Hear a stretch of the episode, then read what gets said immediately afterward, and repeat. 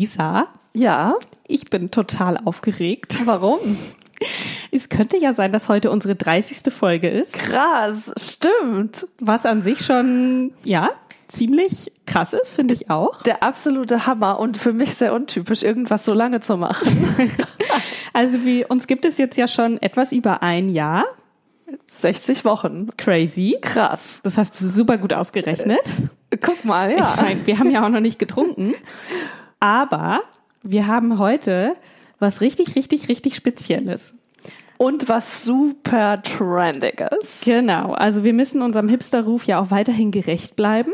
Und wir müssen aber auch unseren Jubiläumsfolgen Bubbles-Trend immer gerecht werden. Genau, die zehnte Folge war die Champagner-Folge. Die zwanzigste Folge war die Folge zum Thema Winzersekt. Und heute haben wir auch wieder, so viel können wir ja schon mal verraten, was Prickelndes im Glas. Aber was genau, das erzählt uns jetzt mal Alex.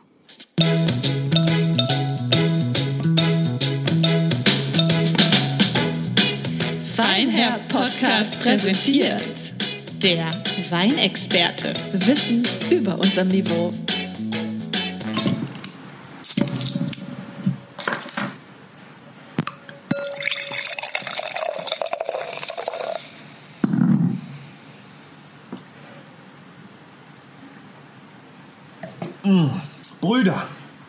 Kommt schnell. Ich trinke Sterne. Soll schon Dom Perignon gerufen haben, als ihm zufällig restsüßer Stillwein in der Flasche nachvergoren war und jetzt auf einmal Kohlensäure enthielt. Das, was die Mönche seinerzeit im 17. Jahrhundert in der Champagne als erste Flaschengärung entdeckten, war mit Sicherheit nichts anderes als das, was wir heute unter dem Namen Petillon naturel, also natürliches Prickeln kennen. Der Begriff kommt eigentlich von der Loire. Mitte der 90er füllte ein Winzer hier seinen halbtrockenen Chinon Blanc unfiltriert ab und der hefetrübe Wein gohr in der Flasche nach. Was jetzt erst danach aussah, als wäre die ganze Charge im Eimer, gefiel ihm aber, als er den prickelnden und jetzt richtig trockenen Wein probierte und so brachte er ihn als Petillon Naturel oder kurz Pet Nat auf den Markt. Und heute erleben diese sogenannten Naturweine und auch natürlichen Schaumweine ein ungeahntes Revival und ich bin mal gespannt, was ihr davon haltet. Ja, ich empfinde das auch so als äh, momentaner Trend und Revival, wie Alex es nennt. Was wir jetzt von unserem halten und was genau wir äh, da im Glas haben, sagen wir gleich. Aber ich finde, das Wichtigste haben wir noch gar nicht gemacht. Wir müssen jetzt mal anstoßen auf die 30. Folge. Cheers! Cheers! Ich bin so aufgeregt. Mhm. Also Oh, während ähm, Lisa jetzt mal sacken lassen kann, wie, ihn, wie sie ihn findet, verrate ich mal, was wir überhaupt im Glas haben. Und ich kann euch sagen, es war echt schwierig, überhaupt ein Pet Nat zu bekommen. Kann ich auch äh, bestätigen, weil ich habe es auch probiert. Genau. Lisa hat's probiert, ich habe es probiert. In Sogar den beiden Metropolen Hannover und Düsseldorf. Also Genau. äh, gefühlt hätten wir wahrscheinlich in Amsterdam oder so leben müssen. Also ich, ich hatte jetzt vermutet, Düsseldorf ist schon schickimicki genug und es äh, würde ihn hier an jeder Straßenecke geben. Ähm, dem war nicht so. Ich bin schließlich dann in Düsseldorf aber tatsächlich fündig geworden. Und zwar trinken wir einen Pet Nut von Weingut am Stein. Er heißt Pure and Naked und ähm, wir müssen sagen, wir haben schon explizit auch nach diesem Pet Nut gesucht, weil wir dachten, der ist vielleicht für euch auch am einfachsten, um ihn mal nachzukaufen. Und äh, entgegen meiner oder unsere, unserer sonstigen Meinung ähm, sind wir so ein bisschen zu dem Fazit gekommen, eventuell würden wir ihn das nächste Mal online kaufen. Denn online war er relativ einfach zu haben. Und ähm, müssen wir auch sagen, deutlich günstiger. Ähm, wir sollen ja die, die Preise mal revealen, kamen ja schon mehrere Anfragen. Ich habe jetzt äh, zu unserer 30. Folge auch passend äh, 35 Euro bezahlt für diesen Pet Nut. Im Internet, also entweder beim Weingut selbst oder auch auf diversen so Online-Weinhändlerseiten gibt's ihn für 20 Euro. Was ich super krass finde, dass man ernsthaft äh, in einem Laden 35 Euro bezahlt für was, was man auch ja aus dem Handel für 20 kriegen kann. Ja. Das finde ich eigentlich zu viel. Also nicht ist, ne, man kann ja immer diskutieren, wie viel ist zu viel für eine Flasche und so weiter, alles cool. Ähm, aber es finde ich total krass. Und ich glaube, hätten wir nicht so Schwierigkeiten gehabt, überhaupt einen zu finden. Also ich hätte dann zwischendurch auch jeden anderen genommen. Ich bin jetzt nicht rumgegangen und habe gefragt, äh, habt ihr diesen, sondern einfach nur, habt ihr einen Petnat? Ja, ja. Ich, ich hätte auch. auch. einen anderen mitgebracht, so sonst. Oder wir hätten dann vielleicht gegengetrunken oder sowas. Haben wir auch überlegt, ob man Ja. vielleicht zwei hat. So zur Feier des Tages. Genau. Zur 30. Folge kann man auch schon mal zwei Flaschen auf und hatten wir bei der Champagner-Folge haben wir ja ganz viele verschiedene Ja. gehabt. Also von daher finde ich schon heftig den Preis. Ich find's auch heftig. Ähm, ich wusste es zum Glück vorher auch nicht. Eventuell ähm, wäre es mir sonst noch ein bisschen schwerer gefallen. Egal, wir haben ihn im Glas. Ähm, wir besprechen gleich mal, wie wir ihn finden. Ähm, ich kann dir noch sagen, dass es ein Cuvée ist aus Cabernet Blanc und Sauvignon Blanc. Und ähm, zur Herstellung hat ja unser Weinexperte ein bisschen was schon gesagt. Er wird vielleicht noch ein bisschen was dazu sagen. Mal schauen, hören wir gleich mal rein. Wie schmeckt er dir, Lisa? Also mir schmeckt der richtig gut. Ich hatte ein bisschen Angst, weil wir ja schon so zwei, drei Experiences mit äh, Naturweinen gemacht haben und da fand ich ja das meiste echt furchtbar. Und den finde ich wahnsinnig fruchtig und richtig geil viele kleine Bubbles, was aber am Anfang gar nicht so ausgesehen hat. Also da hat ja so ein Kronkorken, haben die ja genau. eigentlich äh, alle oder weiß ich nicht, ob das eine Regel ist, aber so kenne ich es auch. Und ähm, dann habe ich gedacht, uh, vielleicht ist er gar nicht so bubbly, aber finde ich sehr gut. Also er ist trüb, ne? Er ist trüb, genau. ähm, Er ist orange, ja. auch. Ähm, du hast gesagt, super fruchtig, finde ich auch, aber ähm, nicht auf so eine Weißweinart fruchtig. Ne? Er ist schon sehr trocken, er ist sehr Ja. spritzig ähm, und er hat so ein bisschen, ich glaube, das liest man auch öfter in der Beschreibung, halt ähm, so ein bisschen was von Federweißer oder Apfelsaft, ohne dass das jetzt despektierlich klingen soll. Ich finde schon, dass es so mostig irgendwie Genau. schmeckt, so ein bisschen. Genau. So diese Frische, die man so bei diesem, ähm, wie wenn man jetzt in Südtirol im Urlaub ist oder so, da gibt's ja auch dann äh, oft solche äh, jungen Weine quasi, wobei das ist ja jetzt nicht jung, aber ja, weiß ich nicht. Irgendwie so dieses, diesen Geschmack, ja, von so Most irgendwie, so Ich muss sagen, ich habe mich wahnsinnig drauf gefreut, ähm, das mal auszuprobieren. Es ist ja einfach auch ein Trend, muss man so sagen. Und wir sind ein Weinpodcast. Wir wollen ja die Trends auch ein bisschen verfolgen. Und ich bin positiv überrascht auch. Also mir schmeckt er auch sehr, sehr gut. Und ich könnte mir durchaus vorstellen, zu einem schönen Anlass ähm, mal eher so eine Flasche aufzumachen als ähm, ein Champagner oder ein Winzersekt. Es ist was völlig anderes, meiner Meinung nach. Ja. Die Frage ist ja jetzt so ein bisschen, wodurch unterscheidet sich eigentlich Petnat von anderen Schaumweinen? Und äh, ja, da wir ja auf dem Level nicht richtig mitspielen, haben wir nochmal Alex dazu befragt. Der Petnat ist auf der einen Seite gleichzeitig das Sinnbild für die ursprünglichste aller Methoden, Schaumwein herzustellen, auf der anderen Seite aber für kompromisslose, für, für völlig unverfälschte und unkontrollierte Weine. Für Leute, die keinen Bock haben auf Althergebrachtes, die was Neues probieren wollen und die Spaß an einem kleinen bisschen Chaos haben. Man kann jetzt ganz vereinfacht sagen, für ein Petillon Naturell nehmen wir sowas wie einen Federweißen, also einen hefetrüben, noch restsüßen, unfiltrierten Wein, der noch mitten in der Gärung steckt, füllen den in Flaschen und verschließen das mit einem Kronkorken, damit die Kohlensäure nicht entweichen kann. Den Rest erledigt jetzt die Hefe und was am Ende dabei rauskommt, das sieht man dann erst, wenn man die Flasche wieder öffnet. Einen guten Produzenten gelingen dabei leichte, richtig trockene, aber feinfruchtige Petillons mit deutlichen Hefe- und Brioche-Aromen, die auch keine Sulfite mehr zur Stabilisierung benötigen. Ich habe aber auch wirklich schon ganz trübe, fürchterliche Brausen probiert, die ich richtig schlimm fand. Also eins ist klar, so ein Petillon, der ist ehrlich und direkt und voll auf die Zwölf, aber Wer so richtig trockene Schaumweine mag, so Brüt Natur ausgebaut oder so, oder wer diese, ähm, diese sauren, ganz trockenen Lambic-Biere zum Beispiel mag, der kann hier durchaus Spaß dran haben. Ja, da haben wir ja jetzt ja schon ein bisschen was vorweggenommen, würde ich sagen. Könnte sein, ja? Ähm, ja, ich weiß auch nicht, wie es dir geht, Charlotte. Ich, also für mich ist dieses ganze Thema Natural Wines und Petnat ist so ein Urban irgendwie Phänomen, was zwischen Amsterdam, New York, Berlin und Hamburg stattfindet. Und ähm, Düsseldorf. Und Düsseldorf, aber auch nur ein bisschen.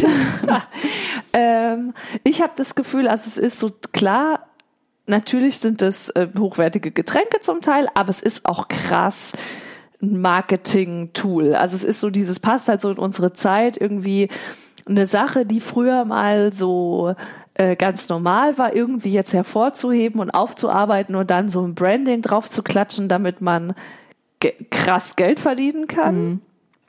Und ähm, ja, das sieht man ja auch so ein bisschen dran. Äh, äh, also ich kam ja jetzt heute zu dir und du hast mir die Flasche präsentiert, mhm. die wie genau aussah.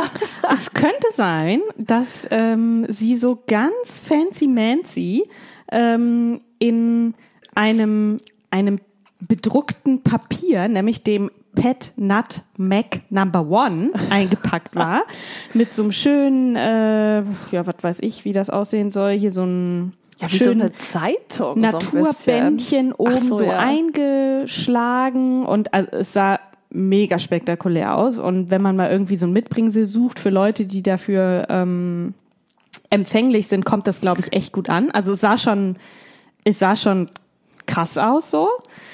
Ähm, ich gebe dir aber vollkommen recht. Also es ist ja alles so ein bisschen diese Schiene Manufaktur, Hand, handcrafted äh, und ja, ich so dieses bisschen sowas früher und so, das ist the real shit irgendwie. Ja. Und heute ist alles so Masse. Masse und mit Chemie voll gepumpt und sowas ja. in der Art. Ne? Ja. Also finde ich auch.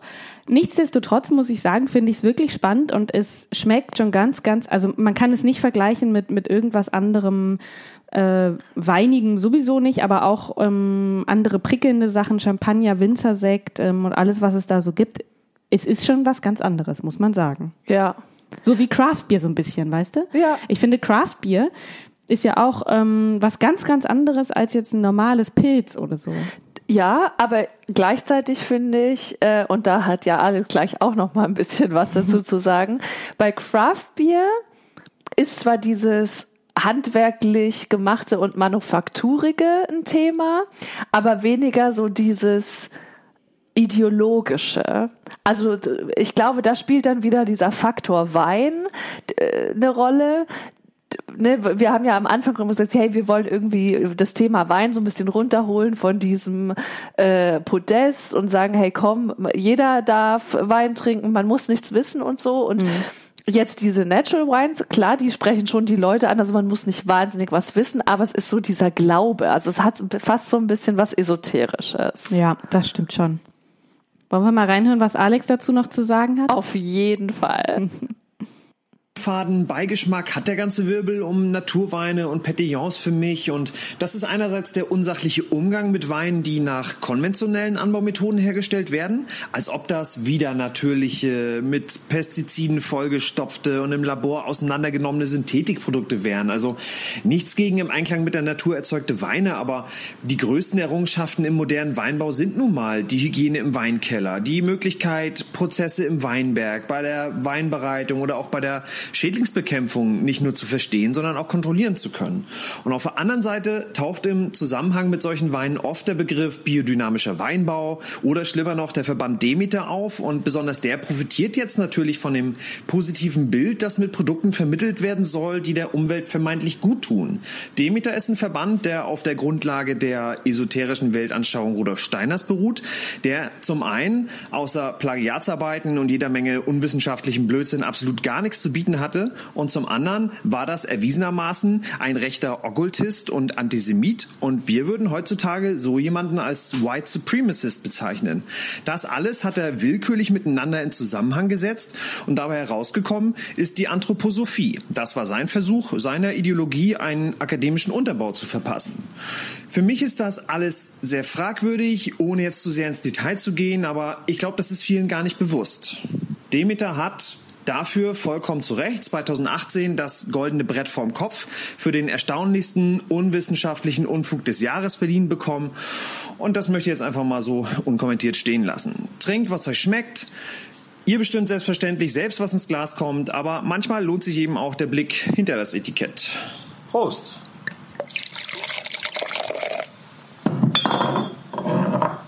Ja, Alex sagt, trinkt, was euch schmeckt. Das ist natürlich die beste Botschaft. Definitiv. Also Ideologie hin oder her. Ich finde jetzt tatsächlich diesen Petnat sehr, sehr lecker. Ist, würde ich sagen, von uns beiden eine echte Empfehlung. Absolut. Ist natürlich schon preislich was für besondere Anlässe. Darf man sich nichts, also jetzt für uns, ne? Ist jetzt nicht Ja. so was, was man jeden Tag so aufmacht.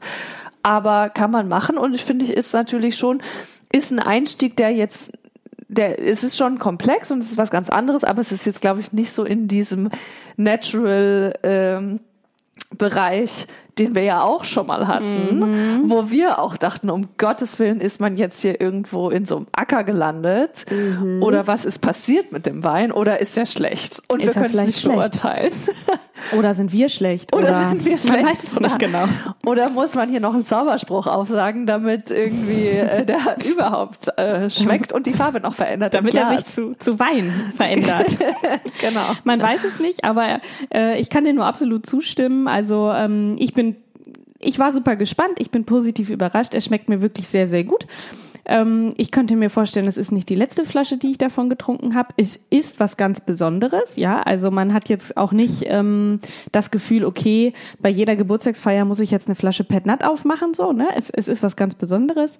Ähm, über die Ideologie, ich glaube, das klammern wir hier so ein bisschen aus. Das, das würde vielleicht auch den Rahmen sprengen. Ich fand super interessant, dass Alex diese ähm, Sichtweise mal auch mit, mit reingebracht hat. Ja, ich, ich finde es gut. Ähm, das, was wir trinken, ist allerdings nur Naturland zertifiziert, also es ist kein Demeter-Wein, aber ich weiß schon auch, ich war ja lustigerweise ähm, vor kurzem hier in einer Natural Weinbar und da sind Zu schon Recherchezwecken natürlich. zu nur? Recherchezwecken, ja. ganz genau. Der ein oder andere hat es gesehen bei Instagram. Ähm, und da waren schon die meisten Sachen, äh, die meisten Weine, die hatten auch Pet Nuts, auch fünf oder sechs bestimmt. Leider nicht zum Außerhausverkauf. Ich habe extra gefragt.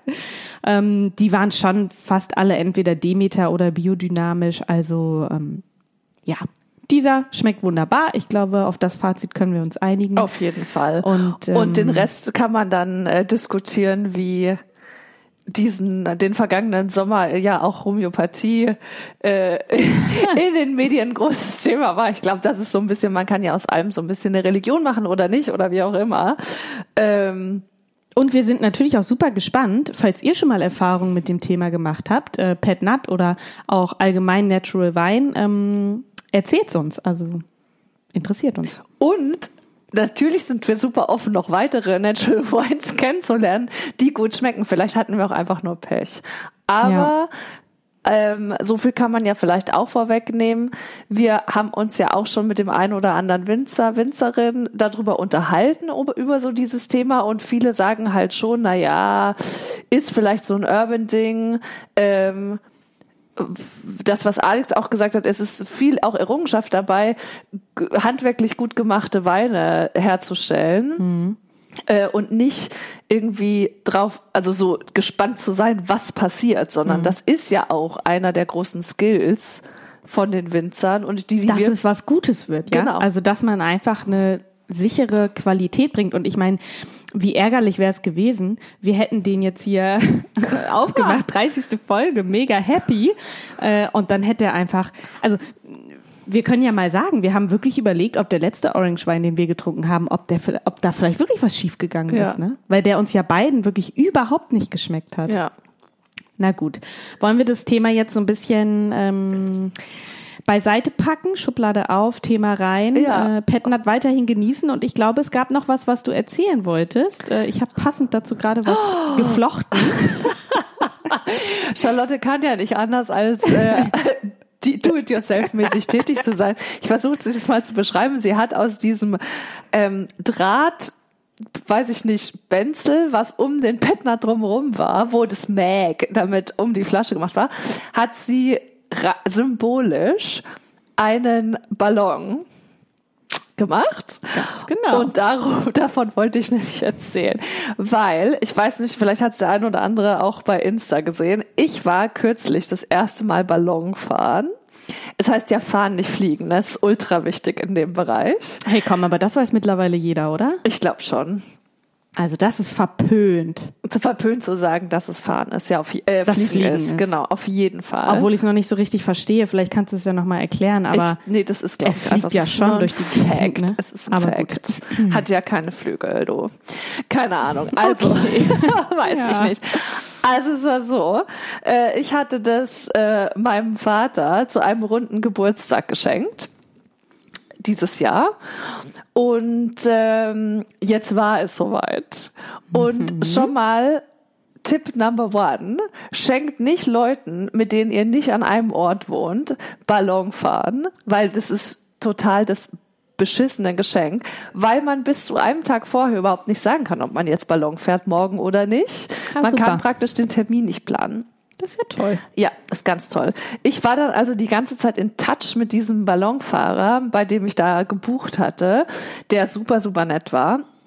Und ähm, meine Familie lebt ja aber in Bayern und ich bin da extra hingefahren, übelst Urlaub genommen und keine Ahnung. Und wir haben halt gesagt, na gut, ich komme so oder so und vielleicht fahren wir Ballon, vielleicht fällt's halt auch aus. Ich hatte so Glück, weil es war die ganze Woche eigentlich Regen angesagt und schlechtes Wetter und dann ist es aber wirklich passiert und am Tag vorher hat er schon gesagt, nee, schau gut aus. Und an dem Tag des Ballonfahrens kriegst du dann mittags irgendwie eine SMS. Ja, perfektes Wetter, wir fahren Okay. und dann Treffpunkt. Oh Gott, habt ihr Aber Glück es ist wirklich kein gutes Geschenk, wenn man nicht zusammen wohnt. Ja. So, das ist schon mal Number One.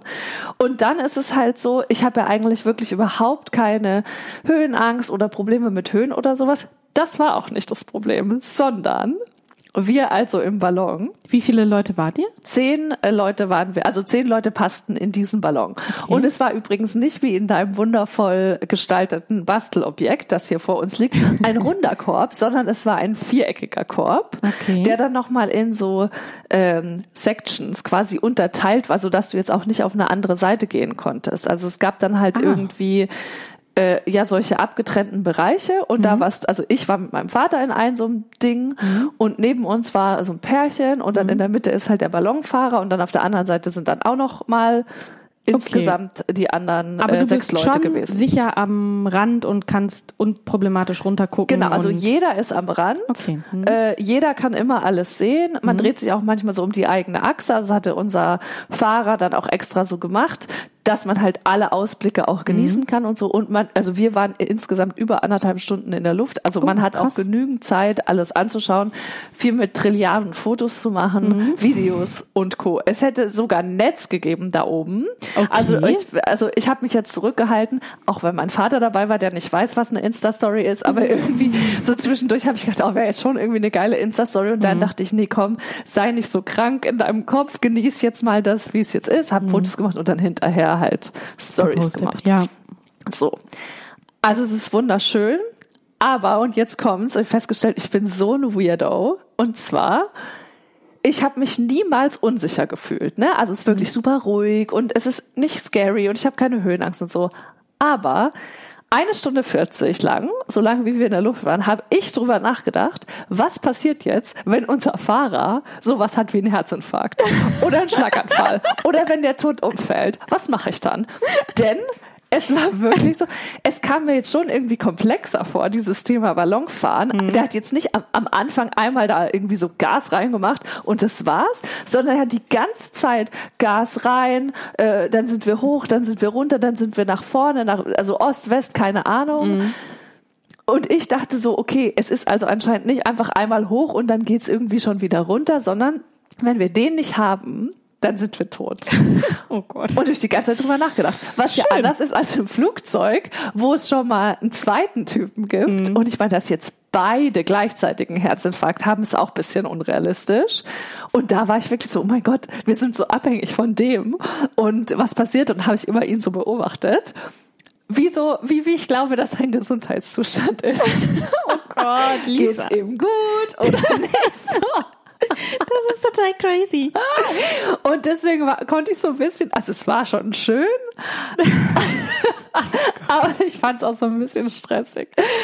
Also es könnte ja sein, dass ich im letzten Jahr ähm, eine Ballonfahrt auch verschenkt habe. Also ich mache selbst nicht mit, weil ich habe zu viel Schiss, weil ich habe durchaus Höhenangst und so. Und Beim Fliegen geht das auch und mittlerweile geht es auch auf hohen Gebäuden, aber wenn ich mir so vorstelle, da ist so ein Ballon und da hänge ich irgendwie so dran, könnte ich, glaube ich, nicht genießen und dafür ist mir dann zu teuer. Und ich hoffe, dass die Personen, ähm, denen ich das geschenkt habe, dass die das jetzt vielleicht nicht hören werden. Vielleicht. Damit, ich befürchte, die hören das. Damit, ja, ich befürchte auch, sie hören das. Damit die das ähm, entspannt genießen also, können. Spoiler Alert. Es war alles gut. Es ist nichts passiert. es ist nichts du sitzt passiert. mir hier jetzt gegenüber, ja. Ja, und es war auch sehr schön. Und dann war vor dem Ballonfahrt noch was, was ich auch so geil fand. Und zwar war ein so ein Pärchen, ähm, da hat offenbar die Frau direkt da erst erfahren, dass sie jetzt Ballon Oh. fahren als Activity. Ähm, also weil Startpunkt war halt so ein Biergarten, wo wir uns getroffen haben und die waren halt da im Biergarten und dann hat er ihr, hat er sie überrascht sozusagen und surprise sie, was ja echt süß ist. So dann haben die das halt beim Treffpunkt haben die so erzählt, weil sie gesagt hat, ja krass, ich habe erst vor fünf Minuten erfahren, dass wir jetzt Ballon fahren und so und dann Ich würde mich auch mega freuen. Hm? Ja. ja gut, so gut sollte dich dein Partner dann ja auch kennen. Ich kann ja Roman auch mal sagen, ähm, Charlotte äh, wäre eher nicht so ein Fan von einem Ballonfahrt-Surprise. Könnte sein. So, und dann hat halt, das war auch so geil, hat eine andere Frau aus der Gruppe, also die auch dieses Pärchen nicht kannte, dann zu ihr gesagt, "Ah ja, ist ja voll krass, nicht, dass du gleich einen Heiratsantrag kriegst. Und ich dachte so, Oh nein. wieso, sowas sagt man doch nicht. Voll vermasselt. Ja, voll vermasselt. Ja. Und gleich, dann hat, ich fand, der Mann hat es ganz gut gerettet, hat er gesagt, na ja, dann müsste ich ja schon den ganzen Ballon mieten. Und dann dachte ich, ja, stimmt, weil weißt du was? Ich habe hier zwei Trilliarden Euro bezahlt für zwei Personen. Ich habe eigentlich keinen Bock, dass hier irgendeiner meint, äh, er macht jetzt jemanden einen Heiratsantrag und versaut mir voll die Experience, weil ich will mir jetzt ein, dreiviertel Stunden Gedanken machen, ob wir gleich sterben oder nicht und ob der Typ einen Herzinfarkt kriegt oder nicht. Okay, Lisa, das klingt sehr unsympathisch. Nee, aber weißt du, was ich meine? Ich finde so ein bisschen, man kann doch nicht einen Heiratsantrag. Hat er auch nicht. Aber ich finde, Ja, dann nicht mehr man, wahrscheinlich. Wahrscheinlich hat er geplant. aber ich Gott. fand es irgendwie, dachte ich so, weird. Warum sind alle Leute so weird? Man kann doch nicht sagen, ja, hoffentlich kriegst du keinen Heiratsantrag. Oder mal schauen, jetzt kriegst du gleich einen. Und sie denkt so, hä, hä, was, hä? Und vielleicht wartet sie seit acht Jahren da drauf. Mhm. Und Gleichzeitig denke ich, naja, wenn zehn andere Leute noch im Ballon sind, dann möchte ich auch nicht, dass jemand einen Heiratsantrag macht. Wieso nicht? Weil das ich ist voll sweet. Findest du? Willst du dabei sein, wenn andere Leute einen Heiratsantrag machen? Für eine Sache, wo du echt viel Geld für bezahlt hast? Warum? Das stört dich doch nicht. Doch, weil das, ja, das ist dann so einnehmend. Okay. Hm, gut, das merke ich mir. Ja, also ich finde es übergriffig.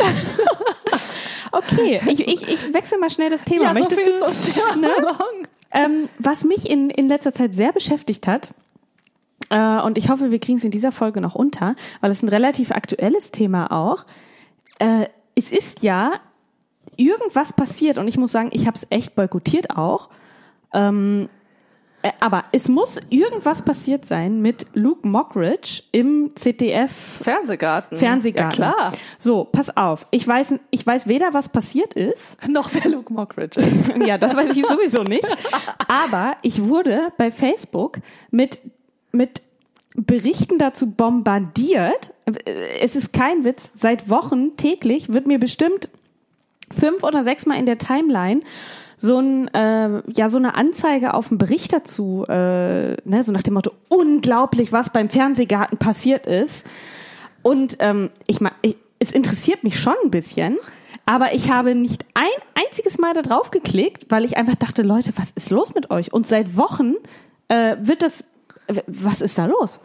Es wird mir seit Wochen aufgezeigt und ich klicke nicht drauf Denkst du jetzt und es wieder, du wirst auf. abgehört?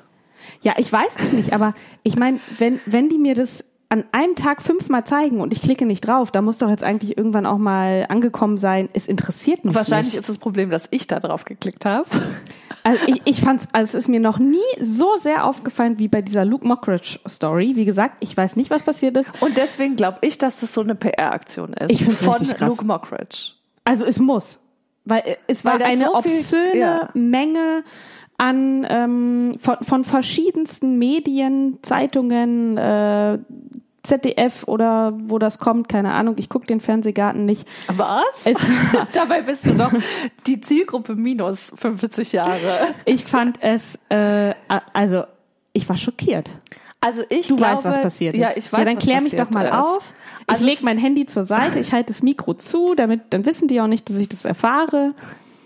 Also es ist irgendwie so gewesen, also ich habe es jetzt auch nicht live gesehen. Du hast auf den Link so- geklickt. Nee, ich, ich habe das einfach in tausend Mediendiensten irgendwie mitgekriegt am Tag danach. Ähm, Luke Mockridge ist ja ein Comedian und der ZDF-Fernsehgarten ist ja so eine Show, wo so aktuelle Stars halt auch auftreten, ne, Mhm. die populär sind. Und er ist ja ziemlich populär. Und er hat dann halt so ein, also eigentlich hätte man erwartet, dass er jetzt so ein ganz normales Comedy-Bit macht, um seine Tour zu promoten, die jetzt ansteht. Und anstattdessen hat er irgendwie sich die ganze Zeit lustig gemacht über den Fernsehgarten und die Fernsehgarten-Zuschauer und am Ende ist er wie ein Affe über die Bühne so gehüpft und hat so Affengeräusche gemacht.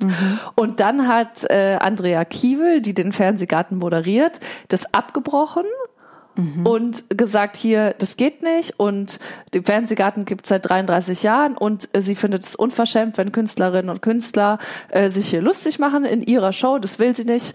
Ähm, und das ist respektlos. Und deswegen bricht sie das jetzt ab und die machen mit was anderem weiter. Was ich übrigens eine souveräne äh, Reaktion, Reaktion, fand, weil man kann natürlich von einem Fernsehgarten halten, was man will, aber es ist eine Show. Und ich denke, na ja, die Leute sind ja in diesem Business, die nutzen das als eine PR-Plattform oder Werbeplattform, wie auch immer. Und dann muss man sich da nicht drüber lustig machen. Er hätte ja auch nicht dahin gehen können. Und deswegen glaube ich, und auch ne, mit dieser ganzen intensiven Nachberichterstattung, und er geht ja jetzt auf Tour, dann denke ich ja, wahrscheinlich war es so ein kalkulierter Shitstorm. Also muss, ganz ehrlich, weil es war nicht nur der Tag danach und der Tag danach, sondern ich habe das, glaube ich, irgendwie gestern das letzte es ist Mal ja jetzt gekriegt. auch schon wieder irgendwie, weiß ich nicht, ein paar Wochen her. Ja, und das ist immer ist- noch dominierend. Genau, also ich war schockiert. Und ich finde es jetzt auch, also ja, okay. Wow, Also gehst du das jetzt, Ding gehst du jetzt zum 2019. Luke Mockridge Auftritt. Ja, auf jeden Fall. äh, auf jeden Fall. Ja, geil. So, Lisa, mein Pet Nut ist leer. Meine auch, aber ich will noch eine Sache machen, Oh. weil wir haben das schon das letzte Mal vergessen. Du weißt nicht, worum es geht, ne? Nein. Wir haben vor einiger Zeit dazu aufgerufen und was versprochen und dann haben wir unser Versprechen nicht eingelöst. Das stimmt, ich weiß, worum es geht. Also, wir haben euch aufgerufen dazu, uns Bewertung zu geben, wenn möglich fünf Sterne. Bei iTunes, das haben auch einige gemacht und ähm, es hat jemand auch was geschrieben und das sind ja die besten Sachen Ja, und da das freuen ist total nett. Und was wir nicht eingelöst haben, ist, dass wir im Podcast versprochen haben, dass wir das dann vorlesen und Fame garantiert ist. Wir machen es sozusagen viral. Genau. Also diese Bewertung geht jetzt viral. Ähm, so wie Luke Mockridge. Ist quasi jetzt der Luke Mockridge unter den iTunes-Bewertungen. Ja, das denke ich auch. Vielleicht sogar von Luke Mockridge. Das wissen wir nicht genau.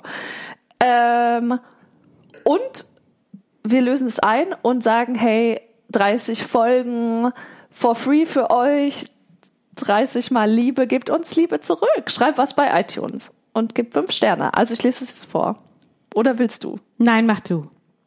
Ich merke, ich merke es in deinem Blick, dass du es Ja. gerne möchtest. Das ist mir ein Thema. Also die Bewertung kommt von KS on Tour oder K Son Tour Oder X on Tour. oder Xon Tour. Alles ist möglich. Oder Gesontour. Xon Tour. Okay, und die Überschrift ist zum Wohl. Und ich finde, es passt sehr gut zu unserer aktuellen Folge. Ja. So, zwei Mädels, die sich gerne über das Leben und vor allem über Wein unterhalten und natürlich auch kosten. Immer wieder unterhaltsam. Macht weiter so. Oh, und ich finde, das ist so passend, Süß, oder? Finde ich auch. Wir machen weiter und sagen jetzt irgendwie mit so fast leeren Gläsern nochmal auf die nächsten 30. Uha, auf die nächsten 30. Cheers! you.